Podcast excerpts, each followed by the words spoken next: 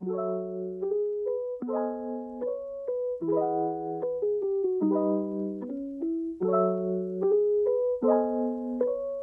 đang nghe Educast, kênh truyền thanh về giáo dục của ELAB Asia, được đăng tải thường kỳ trên website cunghoc.edu.vn và nhóm Facebook Cộng đồng Nhà giáo đổi mới. Trong Educast lần này, chúng tôi xin trân trọng giới thiệu chủ đề Giúp học sinh vượt qua nỗi lo thi cử, viết bởi tác giả Megan Gilmore do Thùy Anh lược dịch, được đăng tải trên ấn phẩm Dạy và học số 36 tháng 6 năm 2021. Các bài kiểm tra luôn tạo ra tâm lý lo lắng cho cả giáo viên và học sinh. Ngày càng có nhiều các bài kiểm tra đánh giá năng lực theo tiêu chuẩn và những báo cáo về vấn đề sức khỏe tâm lý diễn ra ở trẻ em và thanh thiếu niên. Điều này làm cho tình hình càng ngày càng trở nên căng thẳng hơn. Tuy không phải là những nhà tâm lý học, nhưng giáo viên có thể kết hợp chặt chẽ các chiến lược để giúp học sinh ở bất kể khối học nào thành công trong việc vượt qua nỗi lo thi cử. Dù tốt hay xấu thì cả bài kiểm tra và các nỗi lo lắng đều là một phần của cuộc sống học đường. Mỗi thứ đều có những lợi ích riêng. Cô Jennifer Cooper, trợ lý giáo sư tâm lý học đường tại Đại học National Louis ở Illinois cho biết, mức độ lo lắng vừa phải giúp tăng khả năng tập trung, ghi nhớ và tạo động lực. Cô nói, thực ra, tâm lý lo lắng giúp ngăn ngừa các tác hại. Khi nỗi lo cản trở khả năng làm việc của một người thì rắc rối sẽ nảy sinh. Học sinh không thể tránh khỏi căng thẳng, nhưng các em sẽ cần cần học cách để quản lý nỗi lo của mình. Cô Cooper cũng nói rằng các bài kiểm tra đều có mục đích, chúng có thể giúp cả học sinh và giáo viên xác định mức độ hiểu bài của các em. Cô Cooper chia sẻ, điều quan trọng là đảm bảo tính khách quan của những đánh giá đó.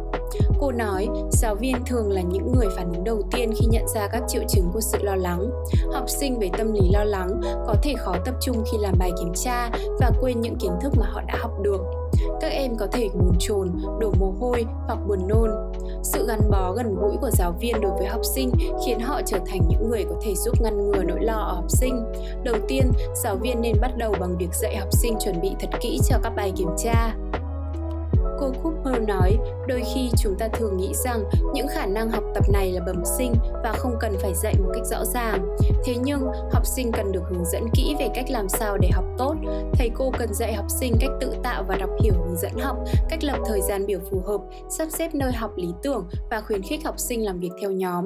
Không chỉ vậy, học sinh cần được giải thích các chiến lược về cách làm bài kiểm tra, chẳng hạn như bắt đầu với những câu hỏi dễ, quanh tròn các cụm từ chính trong câu hỏi, chia thời gian cho mỗi phần trong bài kiểm tra và đến phòng thi trước giờ quy định, nhưng không được quá sớm.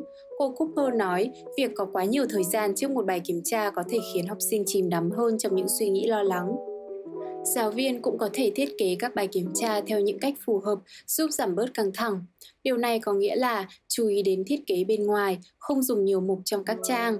Ngoài ra, giáo viên nên đưa ra các câu hỏi thích hợp, tránh những câu hỏi đánh lừa và sử dụng các dạng câu hỏi khác nhau cho phép học sinh thể hiện những gì họ biết theo những cách khác nhau. Một mục hài hước có thể làm dịu tâm trạng và giúp học sinh thư giãn.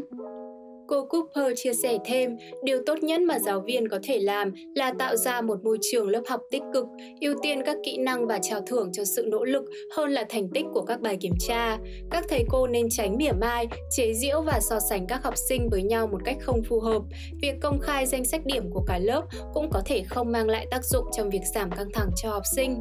Một môi trường lớp học mang tính hỗ trợ là rất quan trọng vì không phải tất cả các dấu hiệu lo lắng đều có thể nhìn thấy được. Sự lo lắng thường thể hiện hiện qua việc học sinh suy nghĩ hoặc nói những điều tiêu cực về bản thân hoặc người khác. Điều này có thể khó phát hiện hơn và tất cả các học sinh đều có thể dễ mắc phải điều này. Cô Cooper nói, một số học sinh chỉ hoãn việc học không phải vì các em lười mà vì lo lắng. Những học sinh đã có sẵn chứng lo âu hoặc rối loạn tập trung có thể dễ lo lắng hơn khi làm bài kiểm tra. Đồng thời, cô cho biết giáo viên nên quan tâm những học sinh thường xuyên đạt điểm cao có thể sẽ hay cảm thấy lo lắng, không phải lúc nào các em ấy cũng có thể duy trì phong độ của mình. Giáo viên cần nói chuyện với học sinh nếu phát hiện ra điều gì đó có thể là dấu hiệu của sự lo lắng, nhưng họ cũng cần nhờ đến sự trợ giúp của chuyên gia để hỗ trợ những học sinh đang phải vật lộn với nỗi lo. Cô Cooper nói rằng trường học thường trở thành trung tâm sức khỏe tâm lý thực tế. Đây chính là nơi mà học sinh nhận được sự hỗ trợ về mặt tinh thần và xã hội. Giáo viên cần liên hệ với các chuyên gia tâm lý học đường và tìm các nguồn lực để giúp họ hỗ trợ học sinh của mình.